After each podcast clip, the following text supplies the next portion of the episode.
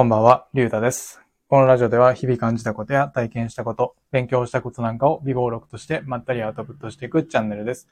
今回はお金がない時のおすすめの投資先といった内容で話してみたいと思います。えっと、結論から言うと自分です。はい。えっと、僕が思うそのお金がない時の一番の、うん、有料な投資先っていうのは自分自身だというふうに思っています。で、ここ最近、こう、日本が、うんと、不景気だからか、不景気になってきているからかわかんないんですけど、こう、投資とか、まあ、副業とかもそうですけど、まあ、投資しないと、まずいよね、みたいな感じで、うん、そういう風潮になってきている、いるように思います。でも、うんと、お金がないときに、こう、投資をするってなったとしても、うーんと、そこまで大きなリターンっていうのがなかなか得られない。例えばこう、まあ投資をするってなって一番、こう、なんて言うんですか安全とまでは言わないんですけど、もう比較的こう、安全だと言われているのが、まあ投資信託とかインデックス投資だというふうに思うんですけど、まあ、たとえそこに投資したとしても、うんと、そこまで大きく、うん、リターンが得られない。まあ、インデックス投資で仮にこう年利が、まあ5%だとした場合に、まあちょっと日本人の平均の貯蓄額とかはちょっとわかんないので、あれですけど、まあ仮に500万円だとして、まあ年利5%だったら、年間で得られる、えっ、と、リターンっていうのが、まあ、25万円。まあ、それって1ヶ月だいたい2万円ぐらいじゃないですか。なので、まあ、今仮の話で500万円っていう数字を出しましたけれども、うんと、その自分の稼いだお金を頑張って500万円投資したとしても、それだけしか、うんと、まあ、帰ってこない。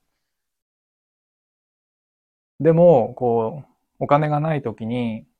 まず、真っ先に自分自身に投資をする、して、うんと、お金を稼ぐスキル、能力を磨けば、うん、より大きなリターンを早く得られるように思います。まあ、例えば、その副業で活かせるような、その、ライティングのスキルだったりとか、まあデザインとか、まあ動画編集とか何でもいいんですけど、まあそういう、うんと自分に対して、うん、生きてくるようなものに対して お金を使っていけば、まあ例えば月に20万円とか、だったら、うんと、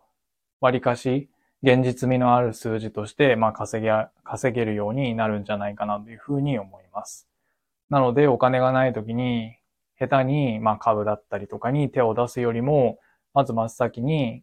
うんと自分自身に投資すべきなんじゃないかなというふうに僕は考えています。まあ、じゃあ、どういうものに対して、こう、うんと自分に投資するためにお金を使っていけばいいのかっていうことなんですけど、まあ僕は、まあ本だったりとかがまあ一番いいのかなというふうに思います。もしくはこう新しい体験とかがいいのかなと思います。やっぱりこう本を読んで知識を得れば、うーんとそれがこう活かせる、活かすことができれば、そのお金に変えられると思うので、まあ、まずやっぱり本っていうのが一番、うん、オーソドックスというか、まあ、無難な投資先というか、投資のもの、うん、なんて言うんですか？お金を使うべきものなんじゃないかなというふうに思います。うん、まあ、あとは新しい体験とか、まあ自分の身になる経験にお金を使うっていうのもあると思うんですけど、まあそれに関しては、うんと、なかなかこの線引きっていうのがうん、難しいように思います。うん。こう、下手にこう自分探しのため、みたいな感じでよくこう海外一人旅するみたいな話とかってあると思うんですけど、もちろんそれが生きる場面っていうのもあると思うんですけど、うんと、ただこう、娯楽というか、楽しかっただけで終わってしまうような気もするので、うん、その経験とか体験にお金を使う、うん、時には、こうよ、より、うん、吟味する必要があるのかなというふうに、うん、思います。うん。じゃあ僕は、うんと自分自身に、こう、ちゃんと投資して、じゃあ稼げるようになったのかっていうと、まあ現状は全然稼げてないので、うん、まあこんな風に、うん、なんて言うんですか、偉そうに喋りましたけど、えっと、一番のおすすめの投資先は自分自身ですよ、みたいな感じで、なんか偉そうに言いましたけど、うんと現状、うん、僕は、リターンっていうのが全く得られてない状況なので、うーん、どうしようかなというところです。はい。でも、うーんと、自分の中でもっと勉強したいなっていう気持ちがあったりするので、まあ一旦はもっと本を買おうかと思っているところです。うん。まあ言えば自分自身へ増資しようかなというふうに考えています。今のところは。うん。もちろんそれが生きてくるかっていうのはまだわかんないんですけど、うん。今は、その、うーん、知識を得ることに対して、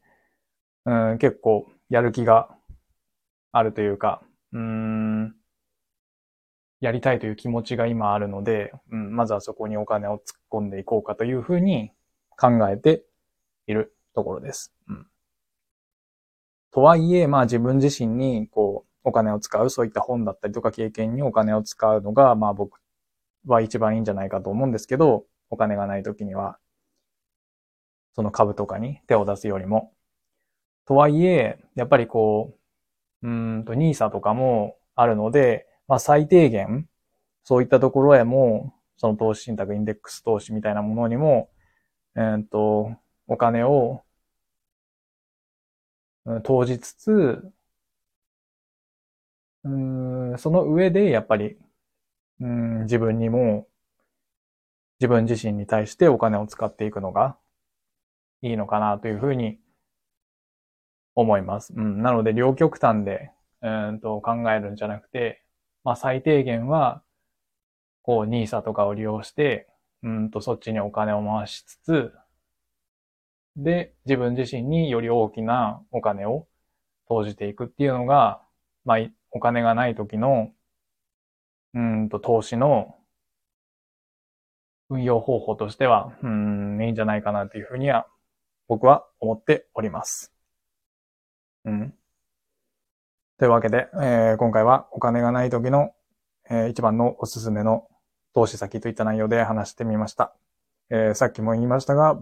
僕は自分自身にお金を使ってもまだ全然リターンが得られていないので、えー、今後はもっともう少し自分自身に対してお金を使って、えー、知識なりスキルなりを磨いていく努力をしたいなというふうに思っております。えー、というわけで今回はこの辺で終わりたいと、終わりたいと思います。ありがとうございました。